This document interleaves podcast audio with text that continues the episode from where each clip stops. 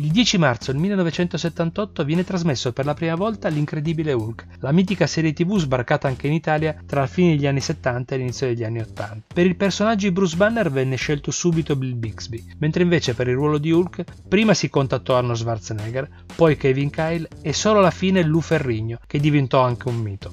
Successivamente al film vennero prodotti tre film per la TV, La rivincita dell'incredibile Hulk, Processo all'incredibile Hulk e La morte dell'incredibile Hulk.